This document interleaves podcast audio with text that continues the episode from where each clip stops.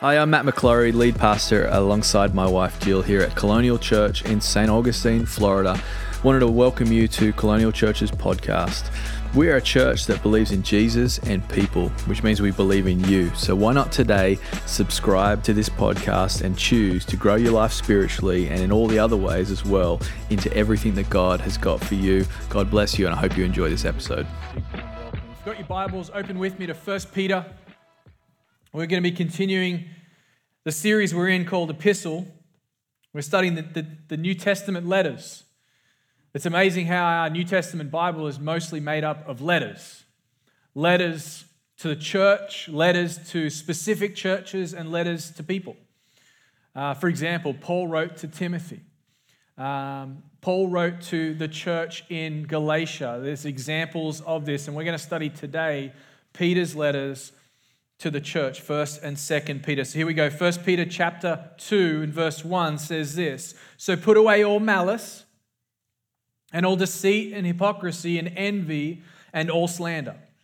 Like newborn infants, long for the pure spiritual milk, that by it you may grow up into salvation, if indeed you have tasted that the Lord is good. As you come to him, a living stone rejected by men, but in the sight of God, chosen and precious. Look at this. You yourselves, like living stones, are being built up as a spiritual house to be a holy priesthood, to offer spiritual sacrifices acceptable to God through Jesus Christ. Let's pray. God, we thank you for your word today. Lord, we're grateful that it always helps us, shapes us, molds us, calls us out to be who we're called to be. God, we're grateful for your word today. Would you speak to us? Would you give us fresh revelation? God, would you deposit something in our hearts that'll change our lives forever today? God, we're grateful for the opportunity to be in church. Lord, to be amongst your people, Lord, to be home. Lord, we thank you that this is our spiritual home in your house. And so we're grateful for your word today, Lord. We pray for colonial kids. Father, we pray for the leaders that are running after them right now. We bless them, Lord, in Jesus' name. Amen.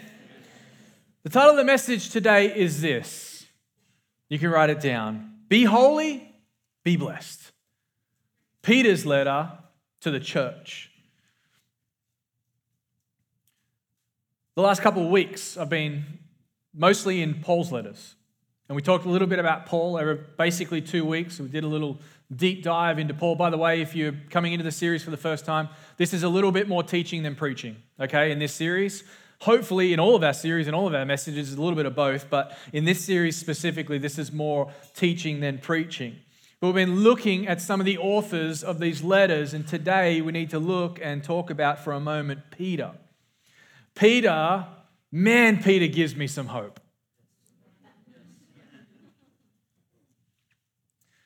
Peter seems to have been a natural leader commanding respect by sheer force of personality, it seems. But it's interesting if you read your Bibles, maybe you've never thought about this or never seen this before, but when the disciples are listed, Peter is always first. He's always listed as first. I want you to think about this for a moment when it comes to Peter. Peter was personally chosen by Jesus. You have been personally chosen by Jesus. Peter knew Jesus. You and I can, can know Jesus. He was a simple guy with nothing to offer, yet Jesus chose him. I'm going to flip it for you. You've got nothing to offer God.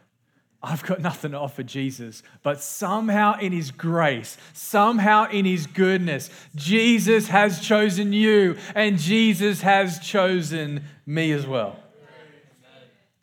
Later on in the early church, Peter, his influence was enormous and acknowledged by everyone. By virtue of his position, he was easily the most powerful figure in the Christian community in Jerusalem in the early church. And his energetic preaching, his ardent prayer, bold prayers of healing, and wise direction confirmed all the trust had been placed in him by God.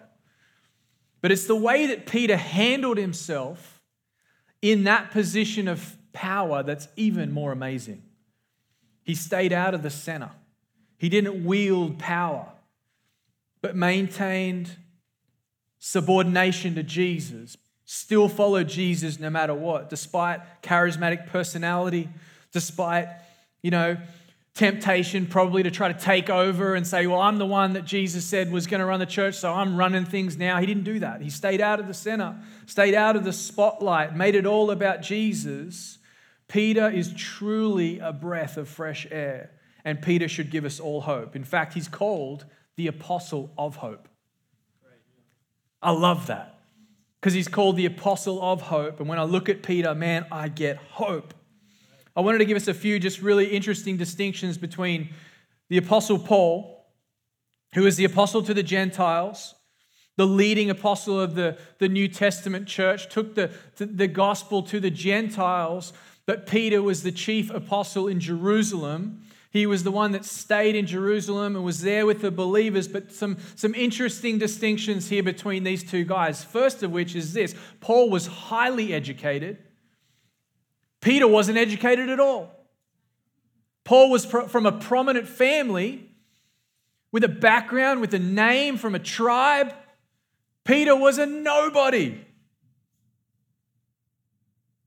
Paul came from an established business family with a skilled trade, would have, would have done the same thing as his father did, and, and, and his, probably his father before that. And so he came into the world. Paul came into the world with established foundation of business and economic security, yet Peter was a struggling fisherman. But God used him.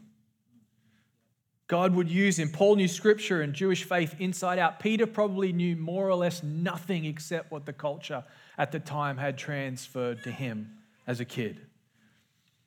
But it was Peter that was involved in all the amazing miracles. It was Peter that walked on the water. And has been the only one who's walked on the water since until Kelly Slater came along.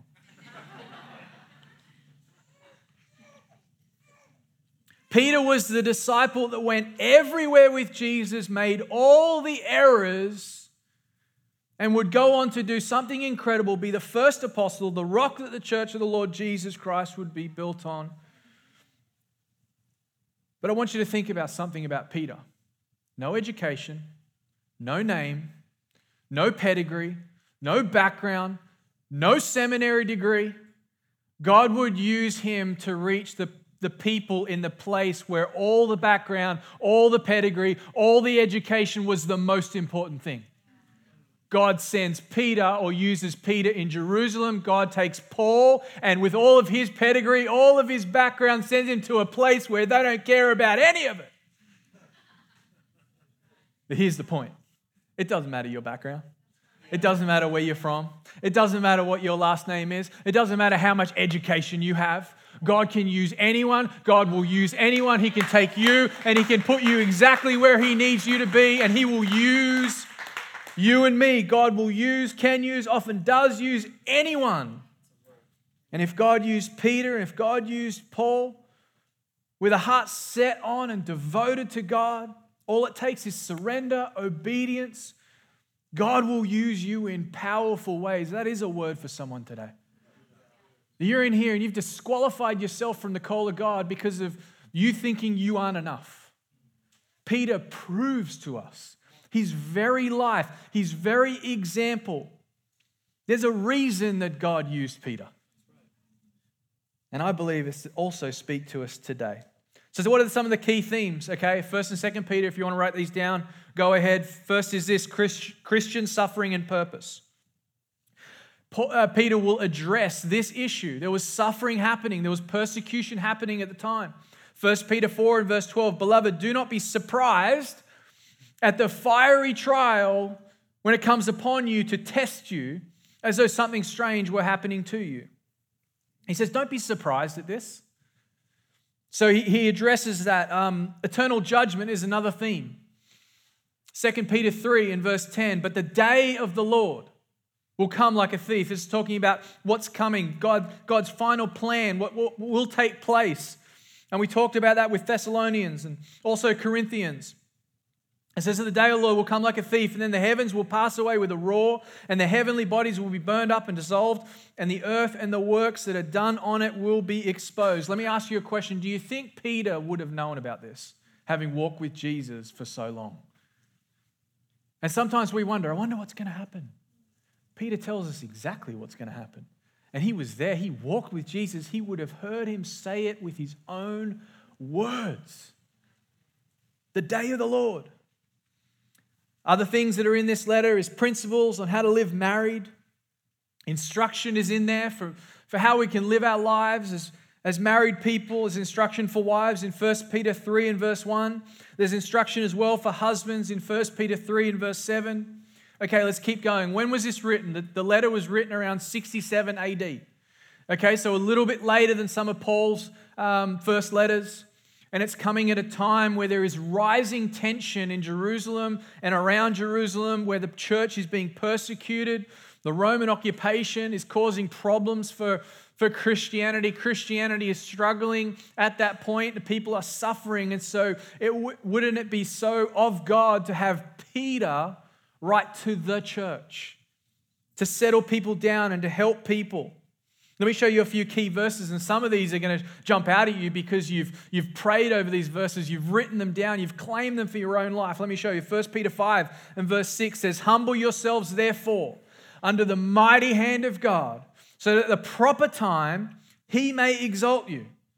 Look at this casting all your anxieties on him because he cares for you. You seen that verse before? Peter's writing to the church that, that's got anxiety, that's anxious, that's wondering, that's suffering. And so when we're wondering and we're suffering, we can take these words from Peter as words from God now. Here's another one 1 Peter 2 and verse 9. But you are a chosen race, a royal priesthood, a holy nation, a people for his own possession, that you may proclaim the excellencies of him who called you out of darkness and into the marvelous light. The reason that that verse in context is so important because Peter's writing to people that are away from the temple, that are away from the house of God, that are away from the priesthood, even. he says, No, no, you're a chosen race. You're a royal priesthood. Come on, somebody. You're a holy nation, a people for his own uh, possession, so that you may proclaim there's a reason that you're out there. There's a reason that you're out in the uttermost parts proclaiming the gospel because you are his people there, Peter says. And a key verse in 2 Peter chapter 3 and verse 8 says, But do not overlook, overlook this one fact, beloved, that you that with the Lord one day is as a thousand years, and as and a thousand years as one day. The Lord is not slow to fulfill his promise, as some count slowness, but is patient toward you, not wishing that any should perish. There's a verse for your neighbor that you've been trying to get to church for years. Claim that verse, speak that verse over them, pray it over them. Because God doesn't wish that any should perish, but that should all should reach repentance. Okay, so what is this letter about? What are the main things? What is Peter driving home to the church? He reminds the church, number one, write this down. You've been saved to live a holy life. If you've ever wondered what 1st and 2nd Peter is about, and one of the main reasons that this letter exists and still is a blessing to the church today is as a reminder for us as believers that we've been saved. Like sometimes I feel like that just needs to be preached a little bit. We need a good old fashioned reminder blow the cobwebs out. You've been saved to live a holy life. This is the 11:15 a.m. service. I'm done preaching after this, so I'm just going to let it all go. You've been saved to live a holy life. It's in 1 Peter 1. Peter gets straight to it. He says, Therefore, preparing your minds for action, being sober minded, set your hope fully on the grace that will be brought to you at the revelation of Jesus Christ. And he says how to do it as obedient children. Do not be conformed to the passions of your former ignorance, but as he who called you is holy, you also be holy. Look at this in all your conduct. Since it is written, You shall be holy, for I am holy. Holiness is not something we talk about much anymore, but isn't something that we should be afraid of either. And we shouldn't shy away from. But sometimes when it comes to holiness, I'll be honest this morning, sometimes it's just like, man, sometimes it just, it's like hard. How do, how do, I, how do I live a holy life? Holy like God. How do I attain that? How do I do that? But Peter tell, shows us exactly how it's done. Look at what it says. It says, therefore, preparing your minds for action, being sober minded, set your hope fully on the grace. Here's the truth about living holy lives you can't do it while you're looking down at your problems. You can't do it when you're looking down at your struggles. You'll never do it if you're looking down at how worthless you may think you are. Set your hope fully on the grace of God. And it's when we have our eyes set on Jesus, man, it's so much easier to live a holy life. It's so much easier to pursue Jesus when our eyes are set fully on the grace of God. Peter says, You've been saved to live a holy life. Look at that. Focus on that. Set your hope fully on the grace that will be revealed to you. See, there's no one who's had a greater revelation of grace than Peter. There's never been anyone that's ever had a greater revelation of what grace looks like, but Peter says you also have it. You've also been given it.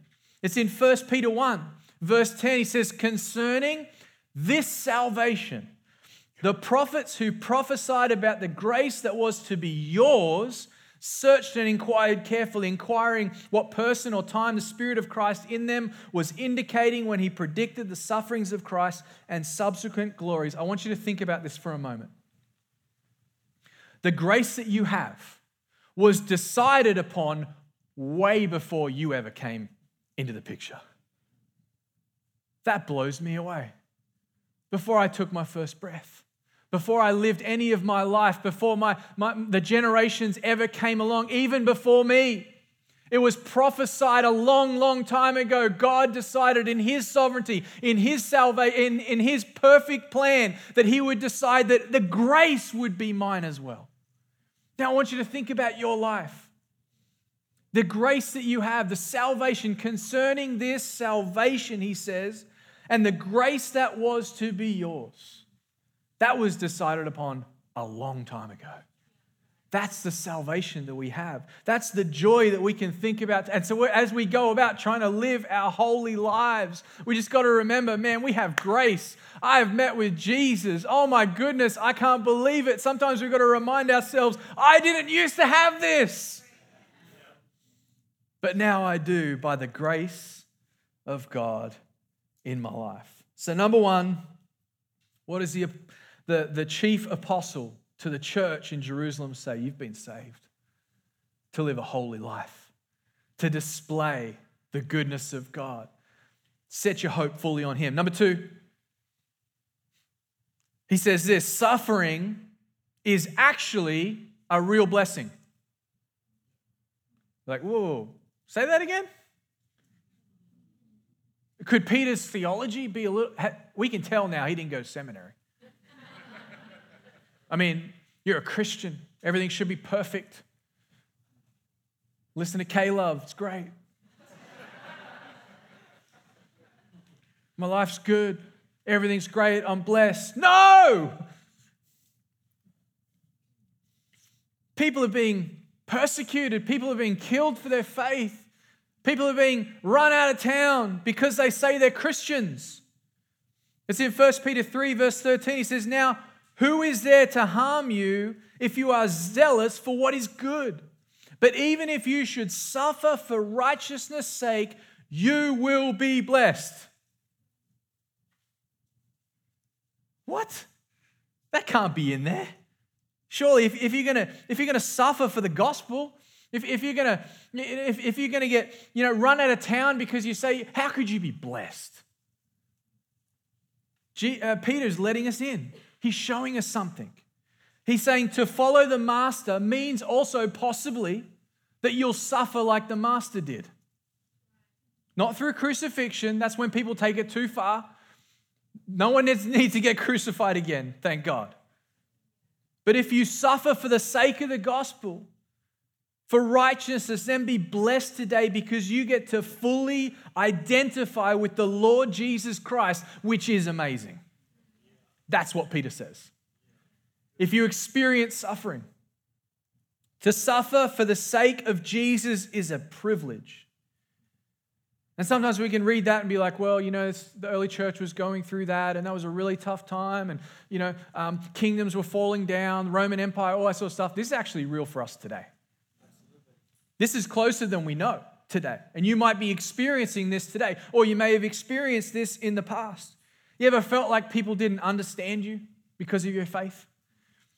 You ever felt like people didn't listen to you because you're a Christian? People didn't include you? Maybe you missed out on some big work opportunity because you're a Jesus follower? Maybe you've been abused because you're a Christian, yelled at, not treated right because of your faith. This is Christian suffering. But Peter says this is privileged suffering in the kingdom of God. Be blessed. I've talked before about my journey to faith, got saved at the age of 19. Radically saved. I was just a good old pagan kid from the streets of Sydney, Australia. Didn't know God, never grew up in a church, didn't understand faith at all. But what I sometimes don't share is after I said yes to Jesus, after I put my faith in Jesus and I was going to church and I was doing all the stuff and I was on fire for the Lord, so happy in my faith. But there were people from my old life that I was still close to that didn't like it. Because I'd become a Christian, I was in a sense exiled. I was in a sense rejected. I was in a sense cast out because I was a believer. But this is what I knew it was because I was a hope filled, spirit filled, praise God, Christian person who just loved Jesus. But here's the truth just because you become a, become a Christian doesn't mean everyone's going to be happy about it. And suffering is actually a real blessing.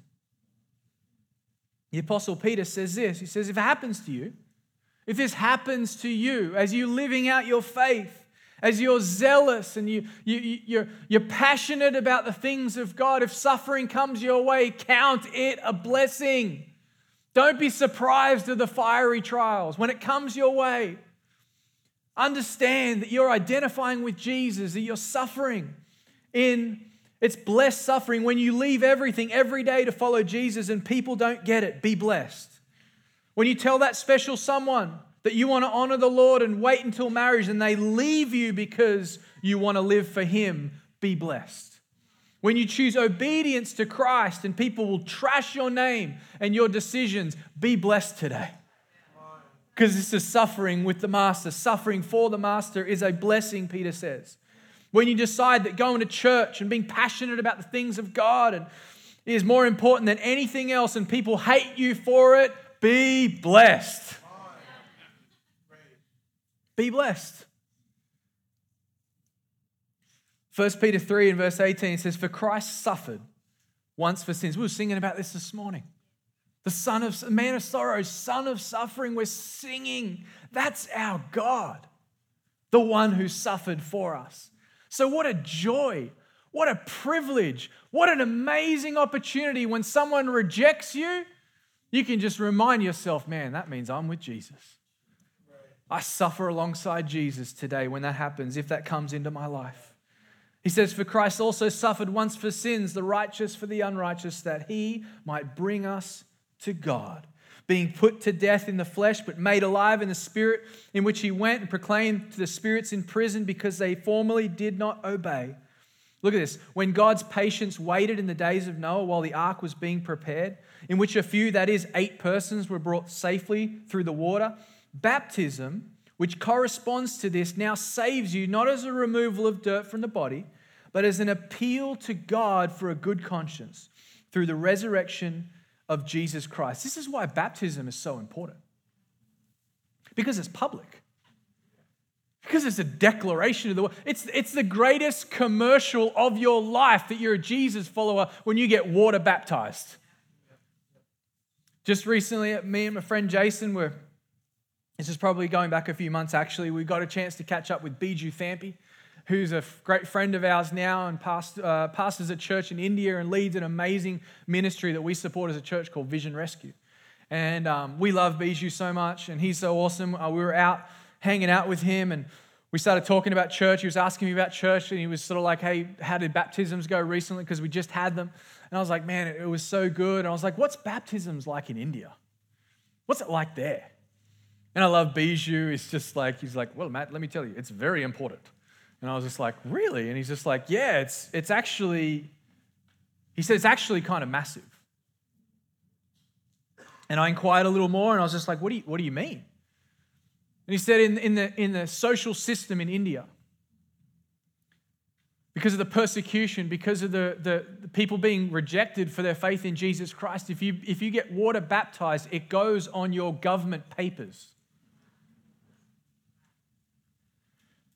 And he actually pulled out his phone and he, and he sent me a text, he showed me a text message from a friend of a person that just got baptized in India, and, he, and they sent him their papers. And he actually showed me it was like looking at a citizenship paper that showed water baptized uh, Christian faith. And he was just like, Matt, but you need to understand when people get water baptized, what that means for them. It means absolute certainty that there's going to be economic loss in their life. Job opportunities are going to go down to almost nothing.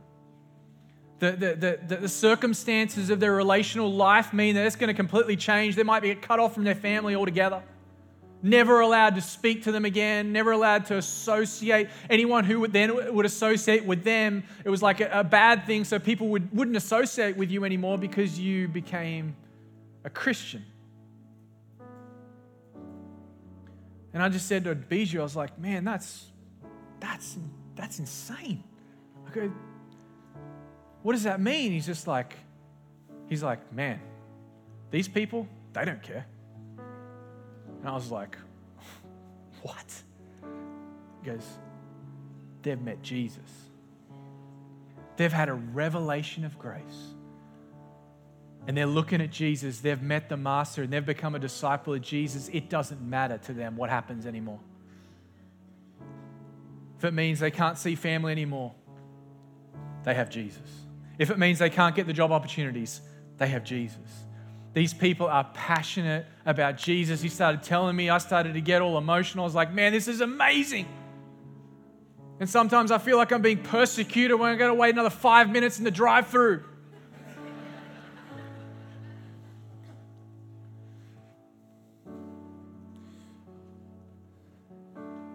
It's a public profession of faith that may lead to suffering.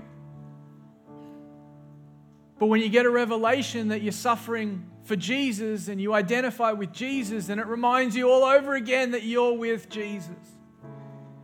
And that's when everything changes for the believer. Peter says to the church, hey guys, hard times for Jesus' sake may come. Be blessed. If you're struggling and you're feeling persecuted and you're, you're, you're, you're, you're struggling because you're away from God, it's okay. Be blessed you feel misunderstood and exiled from the community, it's okay because you are still blessed. Smile because you're suffering with the Master. It's powerful, it's wonderful. Peter was there in every moment with Jesus. On every occasion when he was betrayed, when he was beaten, when he was spat upon, when he was ran out of town, when he was slandered, when he was talked about, and eventually he was crucified although he was innocent. Peter knew what it all looked like because he was there. He saw it, he felt it, he was right alongside Jesus, and he denied Jesus as well. This is the outworking of the grace of God.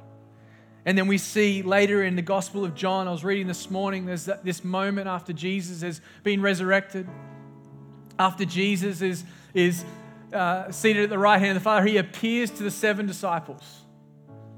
I can't imagine what Peter was feeling at this, mo- this moment. He's denied Jesus.